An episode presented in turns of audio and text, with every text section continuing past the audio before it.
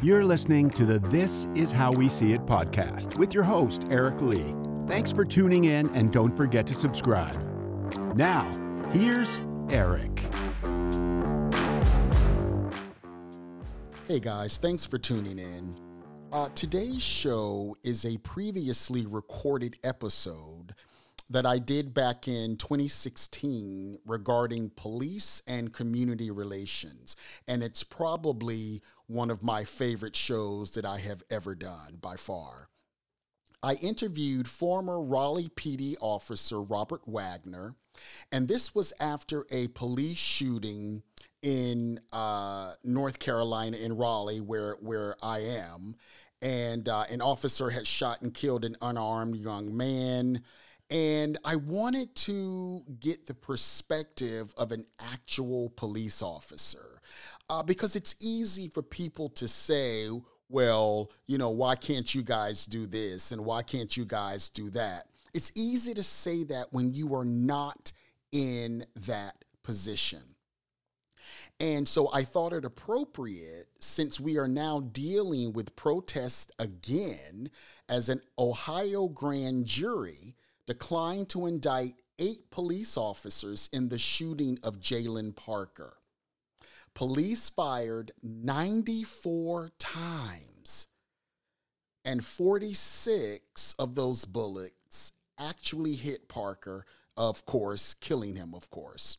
Uh, now, it's true that Parker fired one round at the police during a foot chase, but 94 times just kind of seems excessive to me, you know. Uh, but anyway, I hope you enjoy the show and I hope it kind of sheds some light more on police and community relations. In the studio with me is Miss Ronnie V. Hello, hello. Miss Nikki is here. Good evening. And we have a special guest today. Mr. Robert Wagner is here. He's here to talk um, about our, our, topic today, which is um, police and community relations. So, welcome, Robert. We are so glad for, uh, that you're here. Thank you. Thank yeah. you. I really, it's a blessing to be here. Um, so a little bit about you. So you are a retired police officer from the Raleigh Police Department, right? Yes, sir. And how long were you on the force before you retired? Uh, about a little over seven years. Uh huh. And um, you left because I read something that you were kind of. Well, I, w- I was I was removed from my calling, so uh, I felt the need to uh, that that you know I was placed somewhere else and I couldn't fulfill the calling that I was felt that I needed to do. So I ended up leaving the police department so that I can continue to pursue that calling. Wow. Okay. All right. Um, now you are assigned to uh, the Southeast Raleigh area, which includes Bragg and East Street. Correct. And um, Ronnie V and I uh, actually grew up yep. uh, over there. Um, we I moved there in '77 yeah, I was five years old in '77, and I left. I was five, and I left when I was 16. Wow. So whatever that, 11 years, I guess, over there. And I was so, just thought about. Yeah, you, yeah when you were born yeah. over there, you were yeah. little. I was the one who actually taught Ronnie V how to walk. Wow. You remember wow. that? So that's why I, I kept falling and running into walls. No, that was because something's wrong with your um, something's wrong with your mind.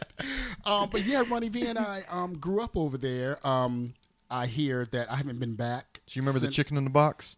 Our, the chicken hut. Chicken hut. Their chicken hut. I remember everyone Yes. talking about the chicken hut. Oh my you? gosh, she used to work at the chicken Oh, hut. really? Wow. Ronnie V's mom worked at the Yes. chicken hut. I I remember. heard everyone talking about that, and Miss Hall and a bunch of people down there. You know Miss Hall? Yes, we know yeah, Miss actually, Hall. Yeah, I actually uh, I went to her funeral, you know, and she was a wonderful woman. yes. She was Yes. nice. Um, Yes. Not Don was Donzella was her daughter, right? Yes. So who? Yes, Miss Sue. Yeah, that's that's what we really called her. But wow, Was yeah. it Mama Sue? Is that what they they said they called her Mama Sue? Yeah. Um, I, I I hear that it's it's a little different over there now um, than when we lived over there. I remember, um, you know, going to bed with the door open. I remember my grandmother one morning waking up, and I remember her saying, "Oh, we didn't even close the door last night. And, you know, we were all like, ha, ha, ha, you know. Of course, that was, you know, 1970, you know, Yeah. eight, maybe 80 or something.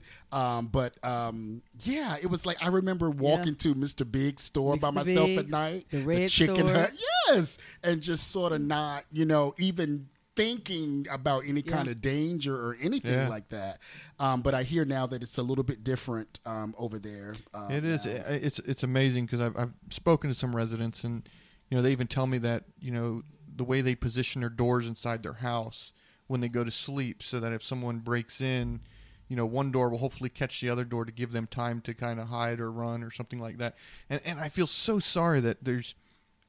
eh, That there's people down there that actually have to live like that to Yeah. even fear Yeah. that okay every night I have to set my house up a certain way in the event that someone does try to break in or there is a problem you know to and to Yeah. think that before you could just leave your door wide open all night Yeah, yeah. you know it's it, it's completely changed Wow, that's horrible. That's Yeah. a horrible way uh, to live.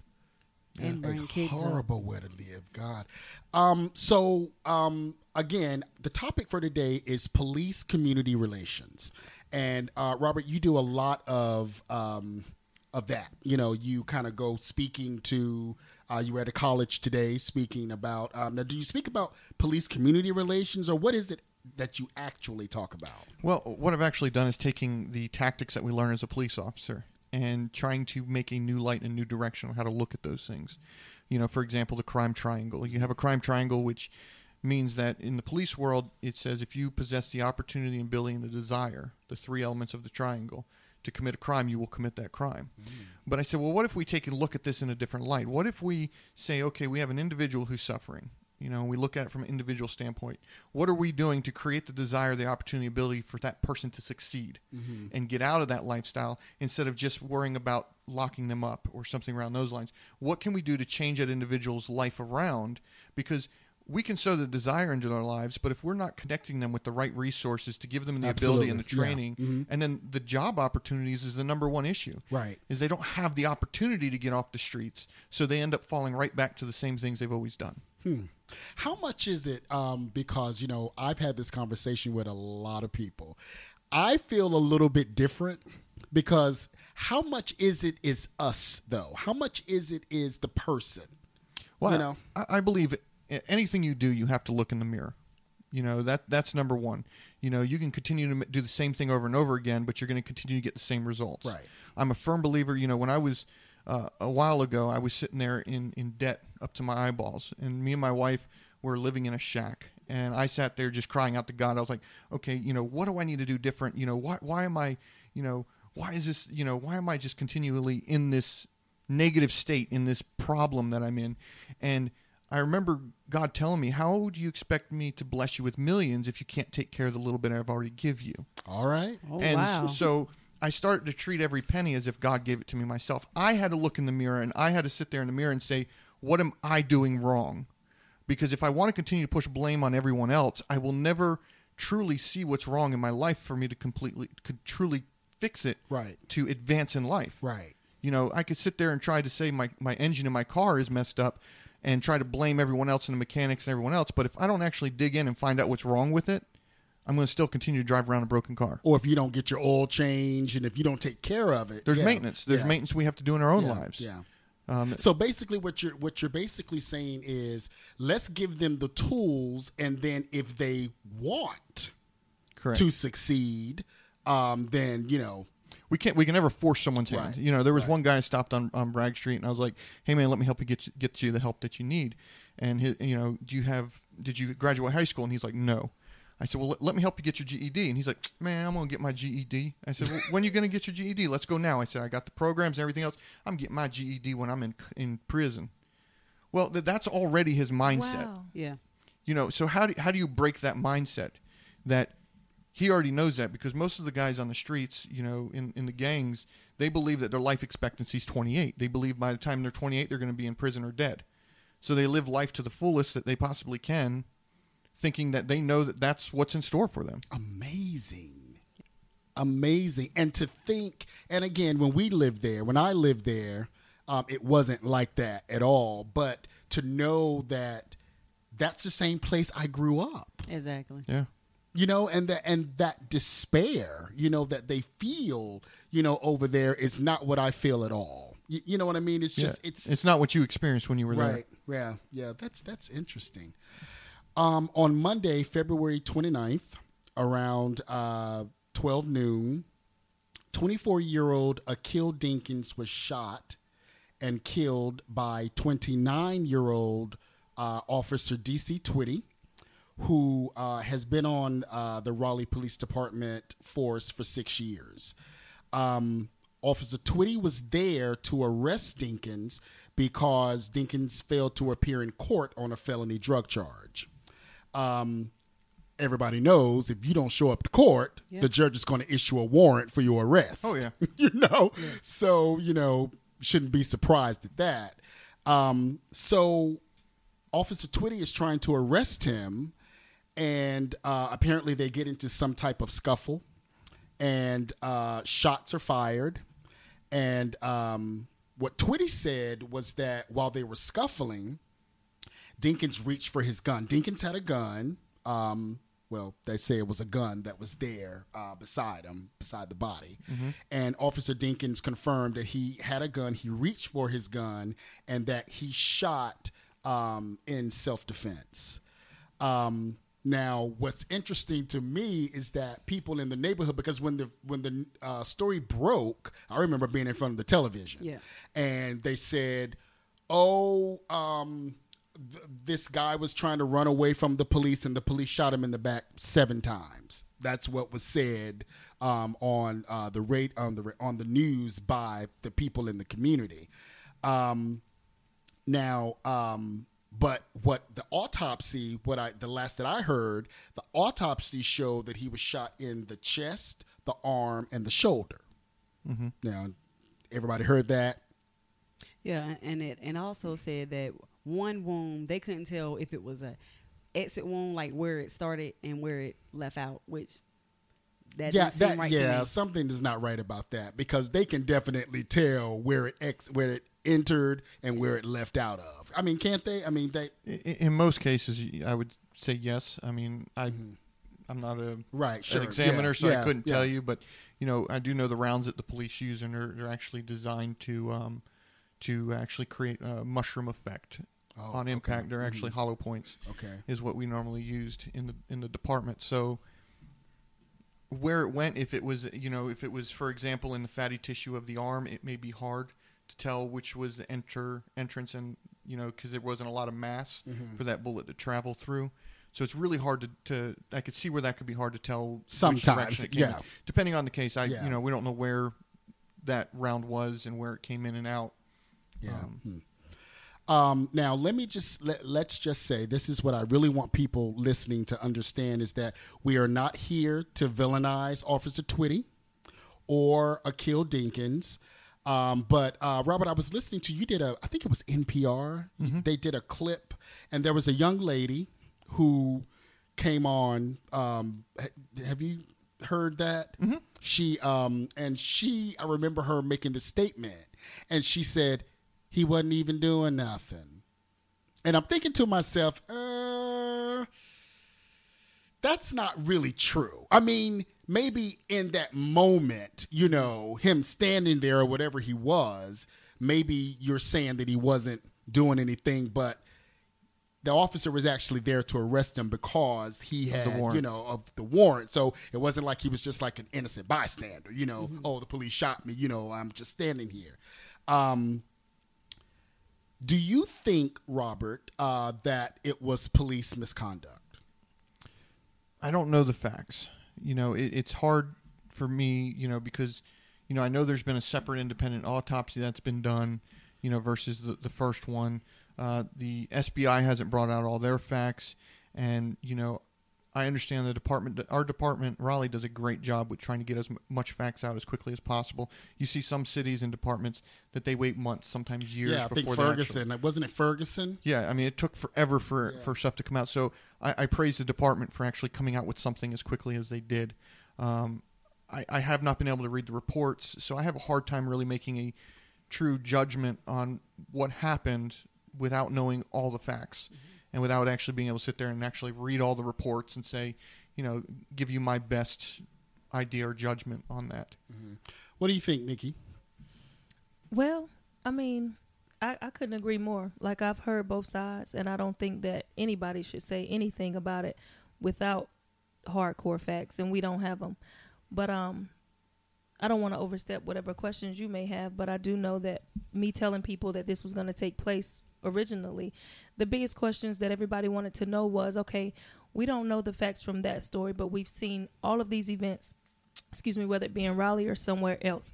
Can you, as a previous police officer, explain to the world, like, what is it that we're missing as far as protocol? What, what, what rights do we have when being pulled, when being questioned? Um, what what is it that's being done so wrong that people are losing their lives, regardless of race? Ooh, What what's what's going on? Like, let us question. know how how we need to conduct ourselves according to police. Well, and, and let me let me piggyback off of that because that actually is one of my questions. Because when I when I look at um, not necessarily this particular case, uh, but when I look at Ferguson, you know, uh, Freddie Gray in Baltimore, um, what is police protocol like? It just seems to me like I, I the first thing I always think of is like, well, can't they shoot in the leg? You know, or can't they shoot in the arm, or can't they shoot in the shoulder?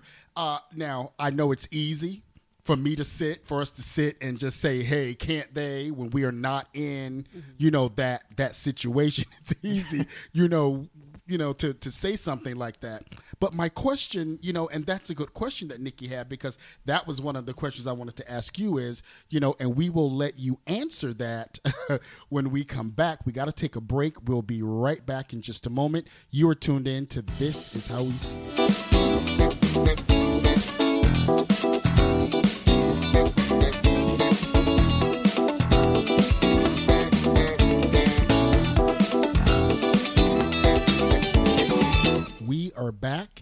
Thanks for coming back with us. Uh, we're talking today to Robert Wagner, retired uh, Raleigh police officer, about police and community relations. And um, Nikki and I uh, had asked him before we went to break about what is protocol when you know um, when there's an altercation with the, the police and, and a and a I don't know what do you call them perp you will prob you will probably hear me say a lot of um, terms from Law and Order.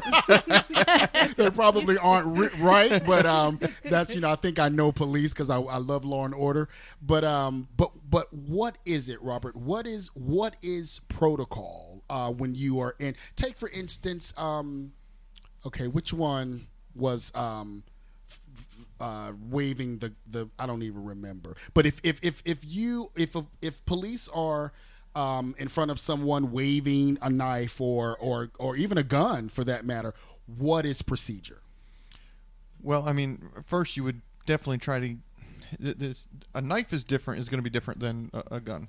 First of all, a knife. If you have a taser, it's a great tool. Um, Do, does Raleigh have tasers? we do. Um, tasers um, are not always effective. Um, so, that, for example, there was a situation that I responded to right off of Bragg Street on, uh, I believe it was Mangum. Uh, it was Mangum or East. It's been a little while, but when we were there, it was a guy waving a knife around the front yard, wanting to commit suicide. Well, he's sitting here with the knife in his hand, and uh, I roll up, and there's another officer there. That officer pulls out her taser, and I pull out my gun because I also know that tasers don't always work. Well, when that subject started to charge at us with the knife, she hit him with the taser. The taser worked. He fell. Got the knife away from him. Everything was fine. Now, if that taser did not work, you have to go to backup. You know, you, you can't wait until a subject's already stabbed you to actually Sure, to, yeah. to do something. And there is a rule. There's a 21 foot law rule. So if you're within 21 feet of me, you could charge me with a knife and stab me before I could pull out my gun and shoot you.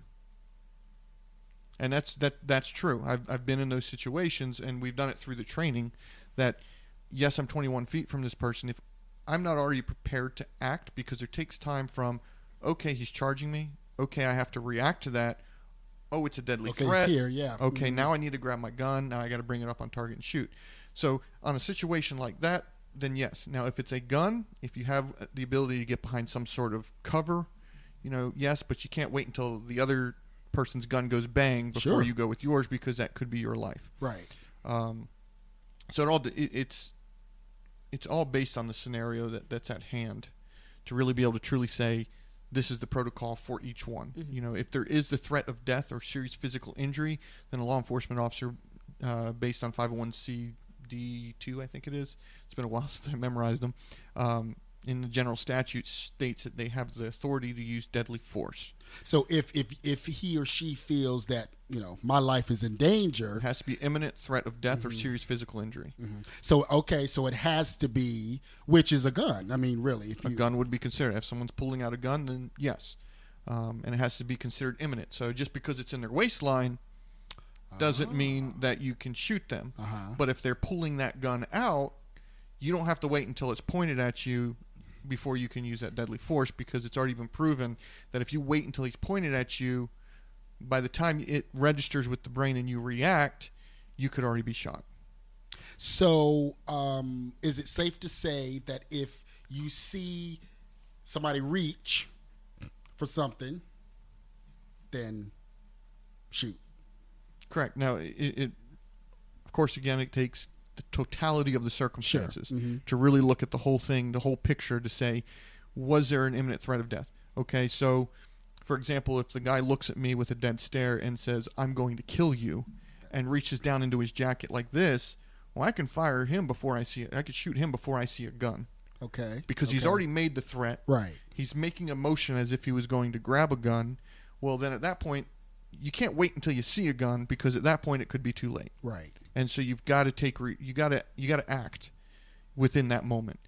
And then go into your question about why can't we just shoot at the arms or legs? Right. I know you mentioned Right. that. Yeah.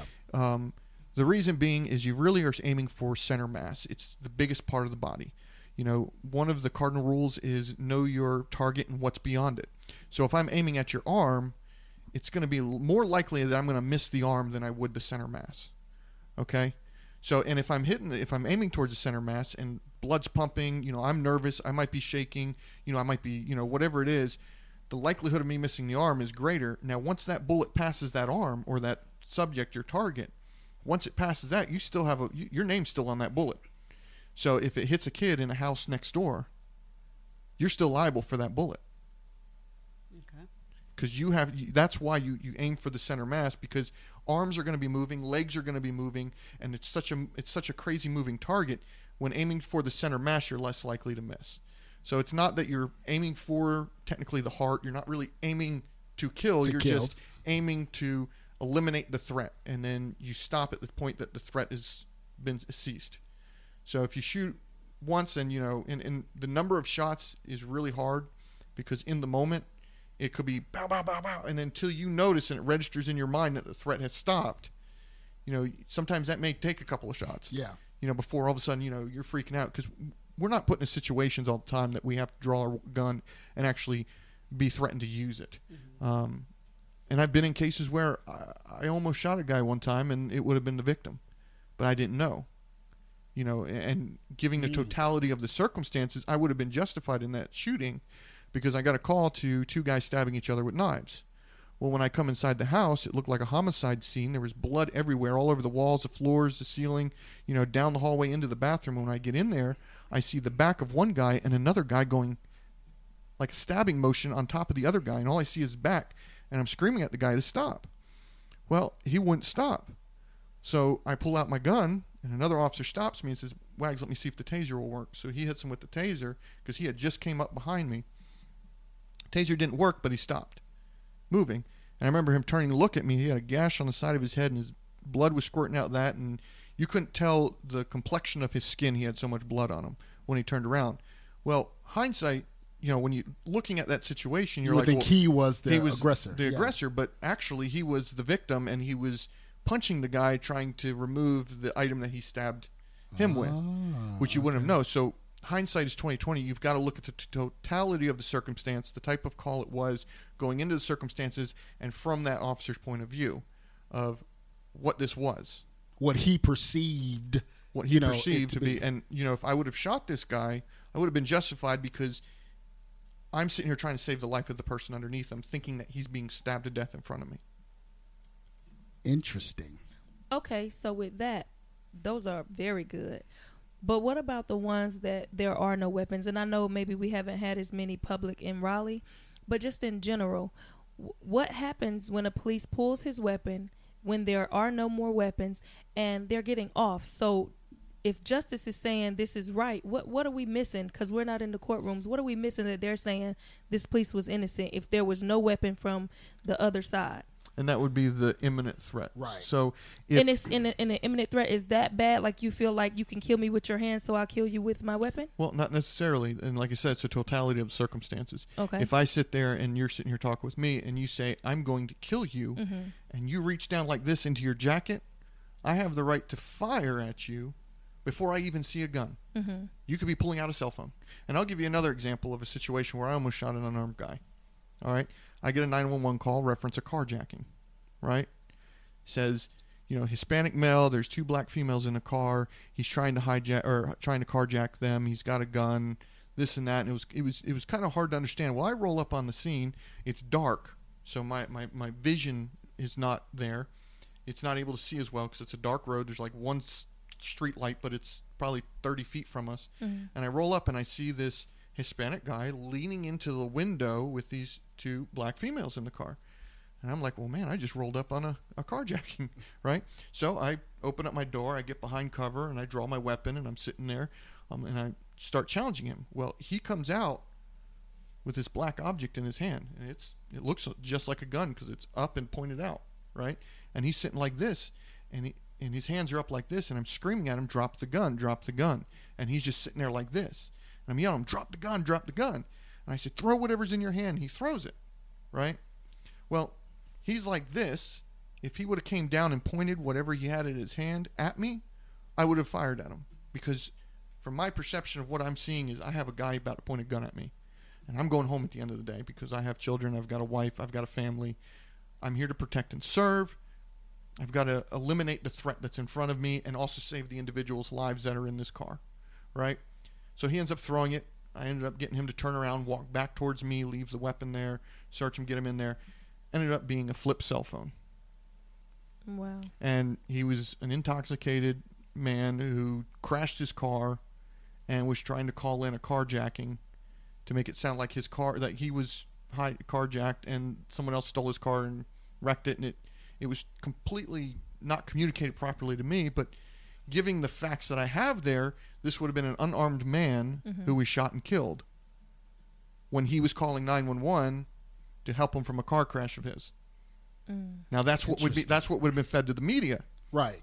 And reality is if you look at the whole situation, me coming up, I think this guy's got a gun. The way it came in through the, the, the dispatch from what I'm seeing is matching what the radio had told me and what was on my, my computer screen and he comes around with what appears to be a gun in his hand. Mm-hmm. Now it's dark out and he's farther away, but you could see that it was nothing. But afterwards, I found out it was a flip phone. But the whole time, I'm thinking, this guy's got a gun, and he's either going to kill them or kill me. Now, that being another officer who has another mindset, he may have fired.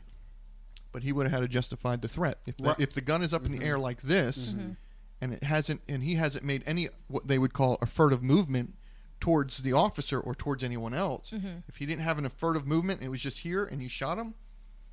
That that would be a, a different issue. Then that's something that the courts are going to have to decide whether or not that was considered an imminent threat of death. And and who would be there to say that though?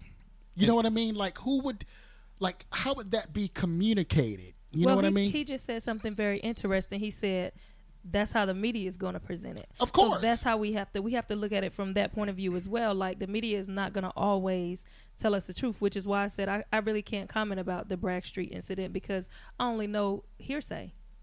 So mm-hmm. or media say. Hmm. we got to take a break. We'll be right back in just a moment. Stay right with us.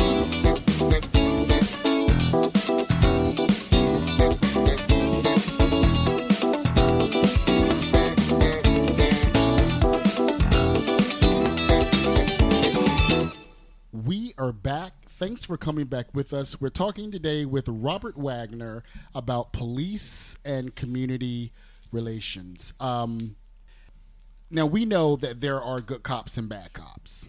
I mean, on every force. I mean, you know, you you just gonna have, you know, there's always gonna be a bad apple No, no matter what job you're in, exactly in any bunch. Yeah. Um, and but, but I think that what we really do need to understand about police officers is that what I have to believe is that the majority of them do good. You know that they are they are here to serve and protect.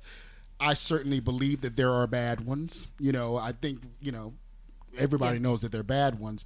But every time that police officer leaves his or her home, they don't know if they're going to come back Correct. you know i mean they really do put their lives on the line every day and and what i said earlier uh, in the show is that it's so easy for us to sit back at home and and you know Say well what I, we right i wouldn't would do. have done this and i i would have done that but truth really is you don't know what you would have done Correct. if you've got somebody you know waving a knife or waving a gun or whatever you know you really don't know Yeah, most people have never been in those situations. Exactly. Exactly. Now, Robert, you knew Akiel Denkins. I did. You you knew him very well. Tell tell us about him. Um, it was probably, and, and I wouldn't say it's his very first charge because it was a failure to appear, I believe, warrant on um, marijuana charge. And I remember picking him up on that charge, and um, he was quiet. He wasn't loud. He wasn't boisterous or anything crazy like that. Um, and I remember speaking to him, and, and he actually listened.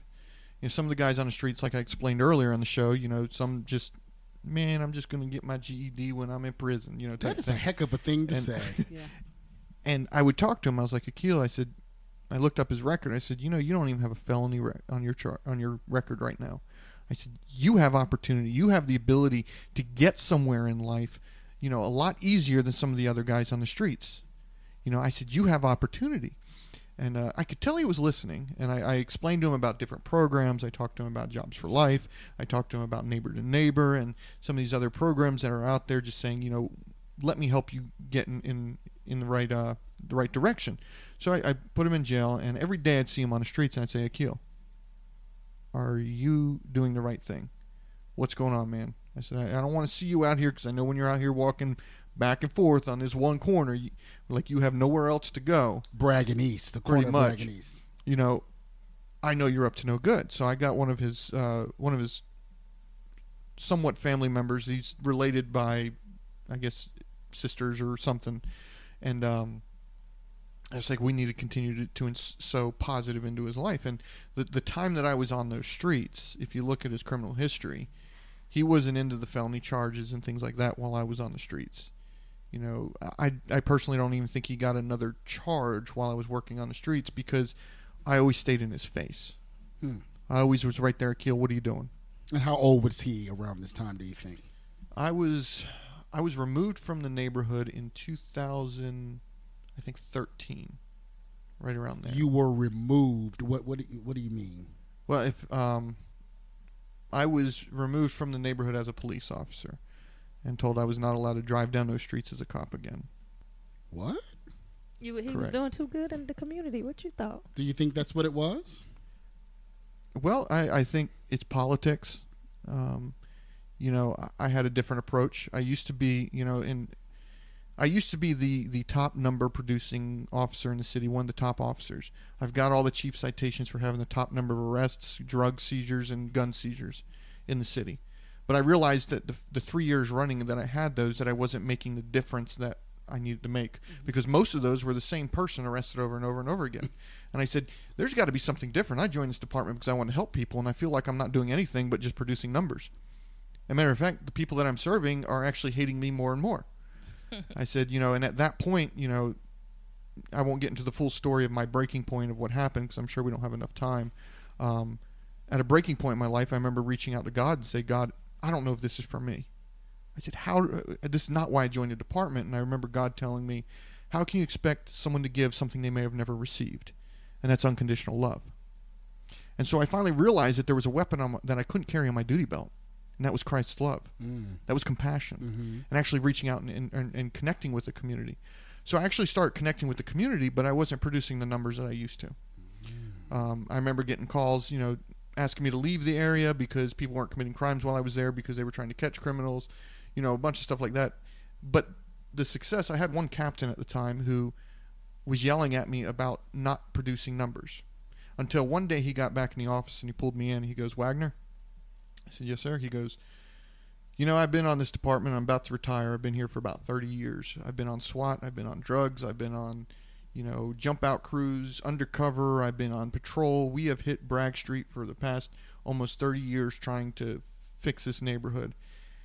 And I've never seen anything. He said, But the first time in my 30 year career I drove down Bragg Street, people stepped out on the porch and waved at me. He says, I don't know what you're doing, but you keep it up. Now, he went to bat for me, but politics got involved. There was a, an outside uh, person. There's plenty of articles in the media.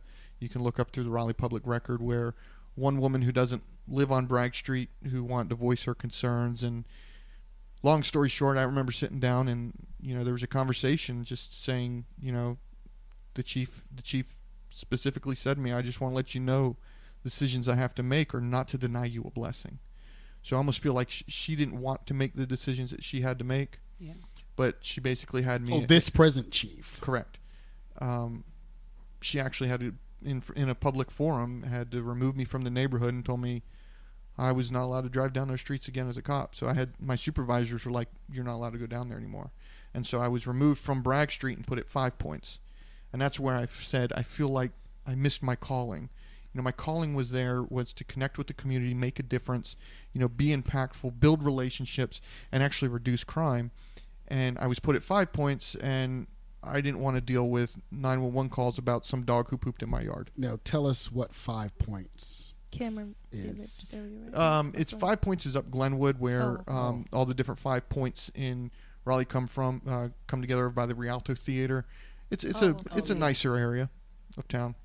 You know, the the only thing Oh that's yes, I standing out do. I used to go to school. Um, Daniels. we used to yeah. go that way. Yeah. Yeah. Okay. The only thing that's standing out to me about that whole thing is just so freaking powerfully amazing and sad at the same time is that you said when you were there the violence was down and you were removed and it seems like that that's all the more reason to keep you there so the bigger question is do they want violence down or do they want arrest record Numbers.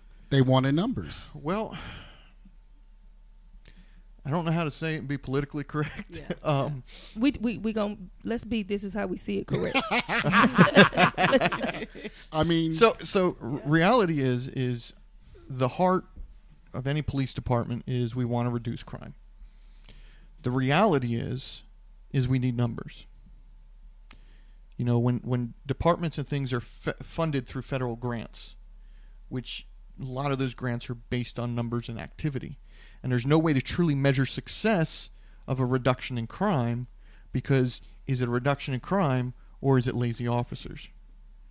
You know, they're, they're, th- that's the problem, and I, and I actually have a, a full program that I've designed based around police tactics on how to connect with the community and actually help measure the success of a reduction in crime versus based on community relations. yeah and based on lives that are still alive uh drug addicts that get clean i mean it's got to be ways. Th- There's got to prostitutes be ways. that change It's- their lives. it's hard though when your government grants that you have to help fund your department.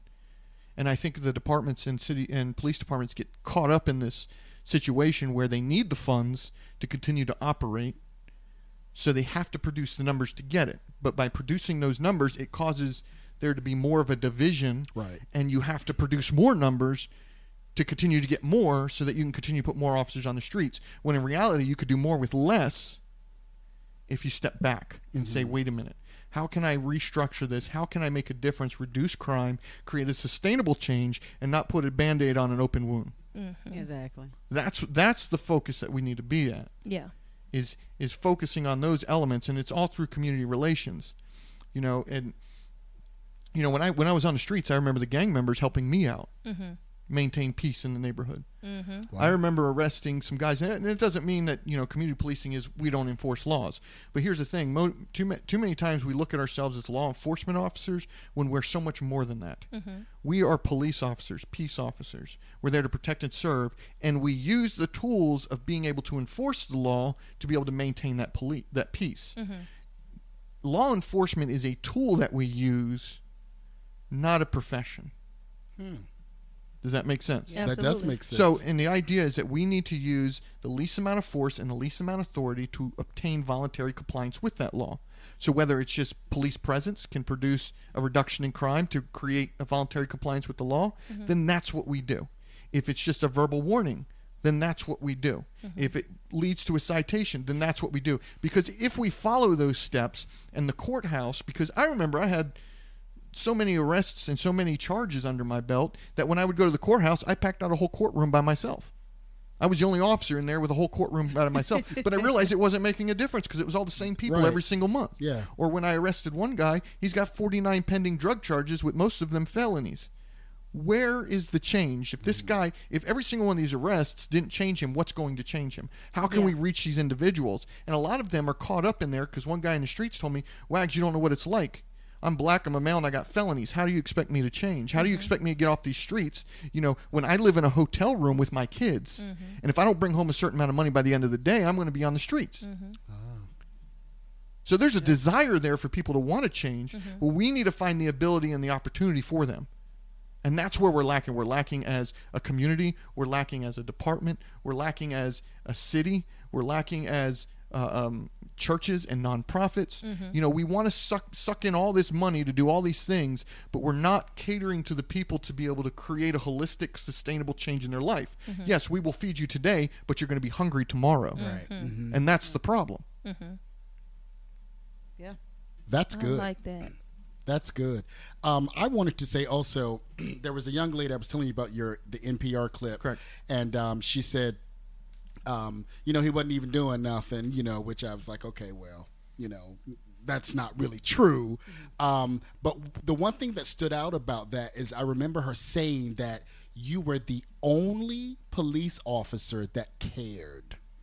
That's what she actually said on the NPR interview. Yeah, she said that I was her friend, and Yeah. yeah, Yeah. and I, I love her to death. Um, matter of fact, um, when when I was in the area, there's a place called Passage Home there that was doing a father daughter dance. Um, Joni Craven was the one who was actually heading it up, and um, she um, she wanted to go, but she didn't have a father to take her. So um, what I did is I got me and about five other officers who got together, and we took these girls who didn't have father figures to go with them to the father daughter dance. And you know they taught me how to Dougie and do all those. they taught me how to do all those funky dances. You know you're gonna have to do that before you leave, right? but but it built up a relationship with her to the point where when I would drive down the street, she would go, "Hey, Dad," and I go, "Hey, daughter," you know. And I remember being on my knee in front of everyone, having to sow positive words into her life. But it was that That's great. connection that That's great. because she had that relationship with me, she felt safe, mm-hmm. and because she had that connection with me, she had a trust for me. You know, and the same thing goes across the board with everyone else in the community. You may have some gang members out on the streets, but there's so many people behind the blinds mm-hmm. that fear for their life every single day mm-hmm. who need help, who need that connection and need that trust because they don't feel like they can trust the police officer that they're speaking to in fear that it's going to get back to the gang members that's going to come back at them. Exactly. Mm-hmm. So it's all about respect. So there'd be times I'd get fed information and I would have to feed that off to another officer so I wasn't the direct one creating the enforcement on that side to help maintain the peace and make them feel safe. cool. Very good. Um, the thing that I wanted to say was that this is why, and we talk about this all the time, uh, guys, is that's why it's so important to do the right thing. You know what I mean? Like w- w- when I think about when she said he wasn't even doing nothing. Well, you know, okay, but um, that's why it's so important to. Now we all know that you don't have to be uh, doing bad things for bad things to happen to you. You know, bad things happen to good people, but that's why I feel that for the most part, keep yourself out of trouble.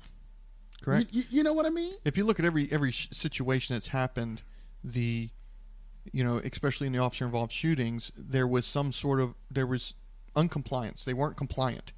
You know, number one thing is be compliant. Whether you think it's right or wrong that what they're doing, be compliant and then deal with it after the fact. Whether it's just a citation or you go to jail, deal with that after the fact. Mm-hmm.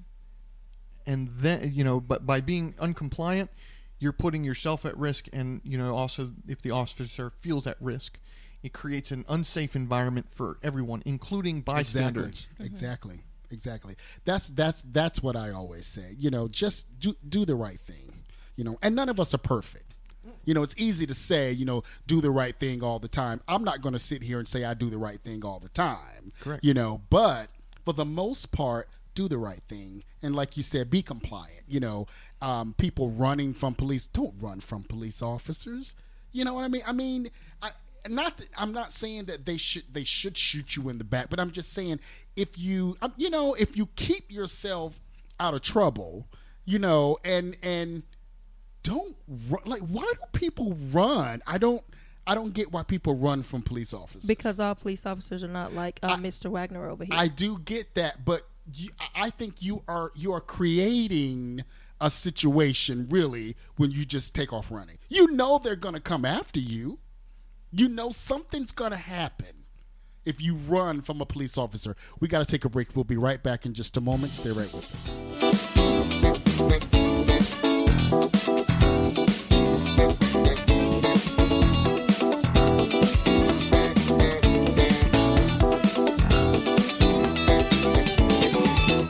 We are back talking to Robert Wagner about police community relations. Before we went to break, I was just saying that, you know, just make sure that you're doing the right thing. You know, um, that's that's all I'm saying. You know, just just make sure that you are staying out of tr- as much as you can, that you're staying out of trouble. And what, V, what oh you yeah, want to say? Well, look, look, so what about the ones that are compliant? What about the ones that do um, do as they're told in the moment? Um, what about the ones that are already um, handcuffed, um, no harm to anyone, who Like Sandra get- Bland. you know, who still gets like punishment as if they had a weapon. Yeah. You know what I'm saying? Yeah. Like you do what you're supposed to do. The ones who don't want any trouble, regardless if they're right or wrong, you know, just to rectify the situation at that time, and it still gets handled another way. and I think that uh, to me, that's, I mean, you know, I don't know what to say about that because Because you just stay in the house all the time. You Oh, don't, you great, Don't, you don't get in trouble. You don't go nowhere. thanks. No, What if you think about this? Let's let's let's flip the script right quick. Say if we was uh let's just say downtown Glenwood Avenue. okay, think about this. I have been on this earth for years, and forty-four years, and by the grace of God, I have never, I've never even gotten a speeding ticket in my life. Wow. I've never even been You're- you're pulled better than me. over. I've never even been pulled over. Thank God. That's because he drives like a grandma. Well, th- hey, no, because I've I've totaled my car before. you should have got a ticket for driving too slow. You know they give tickets out for that now. Whatever, whatever. As long as Um, you're driving faster than a moped. whatever. um, but I, I don't know what to say about that. I just think that you know that's that's a special. Th- you know what I mean? Like, I, it's not special no but but to to say it i'll say this too often I, I love what mr wagner said you know or, and what he does and, and how he's saying we need to implement this and that in the community. But on the flip side it's time to implement something different in the police force. You know what i'm saying? Some different kind of trainings. I did 10 years in the military and in the military when something went wrong we did a whole nu- revamp protocol because we we don't need to let this happen again. So the police officers, it's time, like what you said, you know, stay out of trouble, do right. But it's so many Oh, that, sure. that Oh, do, and yes, they still definitely. are victim to police force or, or, or, or many things. So my point is, we have so many things in, in the streets that, that, you know, we have people like you, we have activists, we have some churches that are, some, um, what did you call them? Um, Nonprofit. nonprofits. We have plenty, just plenty of things out here. They may may not be as effective as others. Some are more, some are less, and some are not at all. But they're here. But my point is, on the flip side. Like you said, look in the mirror. It's time for the police force to flip flip the mirror and and say what do we need to start doing different, and not just in Raleigh, but I'm saying everywhere. I agree with you 100%. Um, I, I, I agree with you 100%. Both people need to look in the mirror Yeah. to truly see the change that they need. Absolutely. And I actually designed a whole program for that that actually uses a police tactic so that they can actually look at what they've been taught in a different light. Okay. You know, and it's to get back to the roots of why you became a cop. Are they was to using help it? people. No, I I just created it. You know, Oh, oh, okay, I before I left Give the 'em police time, Oh, I'm just asking. Give 'em Hey, time. That, that's my goal is to get into the police departments. Okay. You know, and I've just got to be able to find the right doors that if I can get the doors open to go and speak to the departments. You mm-hmm. know, like I was just at the criminal justice program up in Rocky Mount mm-hmm. talking to the future officers there. So we're starting that process Okay. so that they that they're starting to understand that things are more than just numbers and enforcement. You know, there's much deeper, and that's using that crime triangle I talked about. How can we connect individuals to the right resources so that we're not just throwing them back into the system again? Okay. And here's what I'm going to also say too is that the media plays a big part in this. Oh yeah. They play a huge part because what what you see just like we were talking before they got here what you see is is is just these special cases now i'd be curious to see how many sandra blands really happen how many um Eric Garner's really happen. You know what I mean? I'm pretty sure it's, you know, none of them should ever happen, but it's just, you know, because it sells papers. It, it you know, it, it, people watch, you know. Uh, go on. Um, I have a question. Um, how many suspensions um, to like one particular cop? How many suspensions do they get before they're off the force? That's all a departmental thing. Okay. You know, and Well, I, I, I don't know if any officer's ever been suspended. Um, I know you've got administrative leave or you've got light duty, so they might take you off the streets while the investigation's going on. Um, but actually suspended, you know, I'm, I'm not too sure about that. okay. I want to take uh, these last couple of minutes, uh, Robert, to talk about um, what a lot of people don't know about you is that you are a movie producer. You produce movies. You have a company called Wags Films. Correct. And you did an independent film shot right here in Raleigh, North Carolina called East and Bragg. Or Bragg and East. Oh, I'm sorry, Bragg and East, and it's uh, it's about that southeast neighborhood. Um, and tell us about the film. Well, it, it the, the sad thing is, is it kind of highlights some of the issues between the community and the police that I shot this years ago, um, back in 2000, December 2013. We filmed it. It was released 2014. Made it to the Cannes Film Festival in France, and we've won lots of awards all over the world. Um, but it actually highlights a lot of those community issues between the police and the community, and it actually shows on both sides the issue. And I tried to address this way back when, before this is before even Ferguson or the Eric Gardner thing. It happened way before because I saw the problem. I was experiencing the problem as a cop and had to change my ways to be able to create that relationship. And that's where I honestly believe these things like Eric Gardner and you know some of these other things that's happened across the country, I believe they could have been avoided mm-hmm. if we had relationships with them, with I the agree. individuals we were serving. Yeah. And there's a there's a prime example of that, and that's where I had to arrest one guy for a stolen moped, and in the back of my patrol car he started crying. And I said, "What's going on?" Because normally I get flicked off, spit at, called all types of names. He goes, "Officer Wagner, are you going to treat me the same when I get out? I'm sorry I put you in a situation that you had to arrest me." So at that point in time, the relationship that I had with him made that arrest more effective.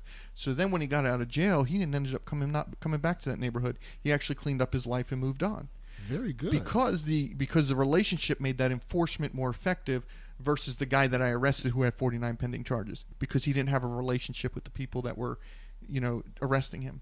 So there's a huge difference there. So the movie takes place to show how compassion can reach people at the lowest point in their lives. That's why i've gotten phone calls at 4 o'clock in the morning from gang members who want to commit suicide and don't know who else to call Mm. you know, that's why I get calls from moms who just don't know how to deal with their daughter and, and handing the phone over to their daughter, and I'm able to calm their daughter down so they don't get into domestic violence situations.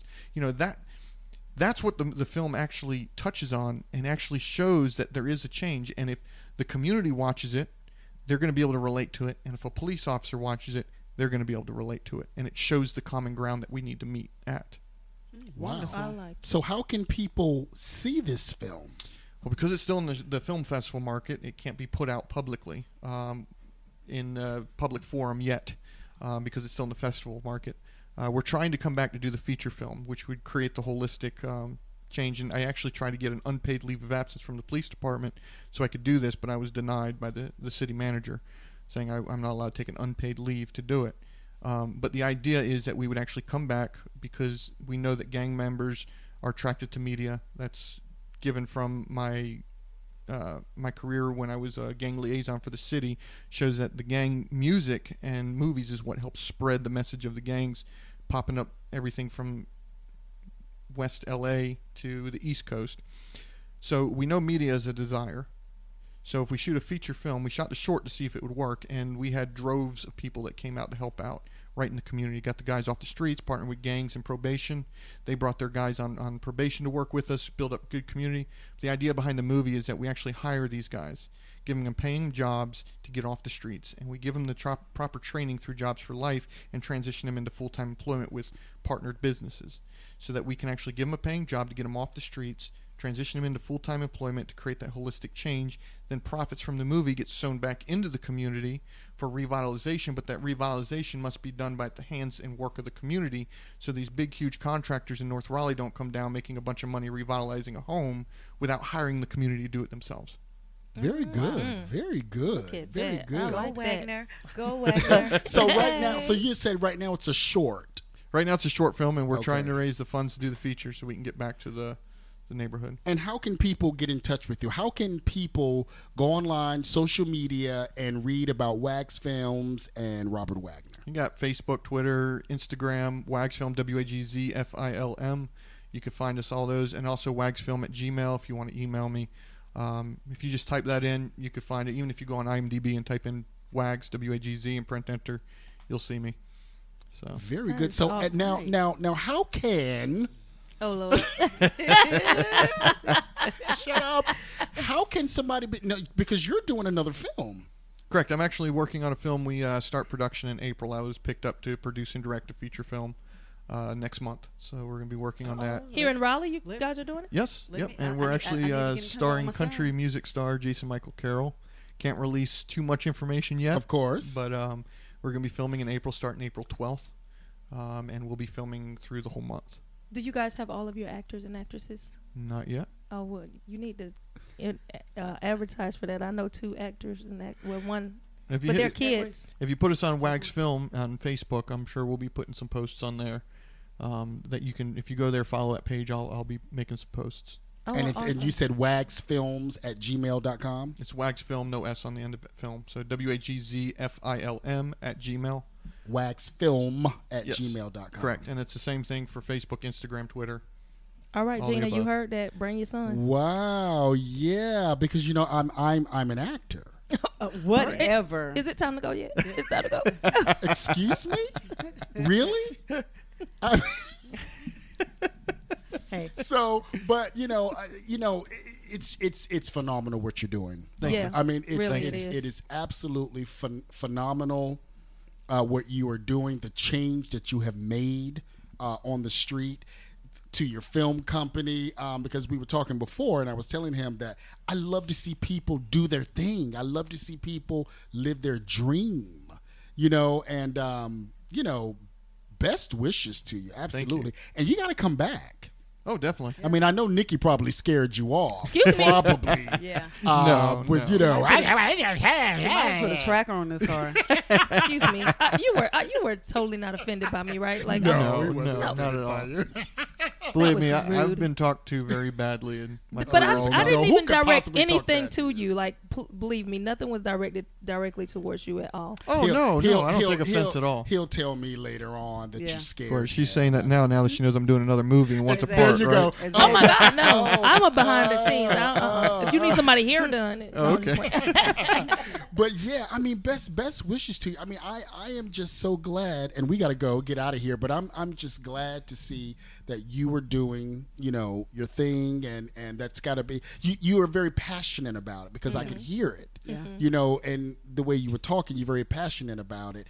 And best wishes to you. Thank you. And uh, we got to get out of here. We will see you next time. Bye for now.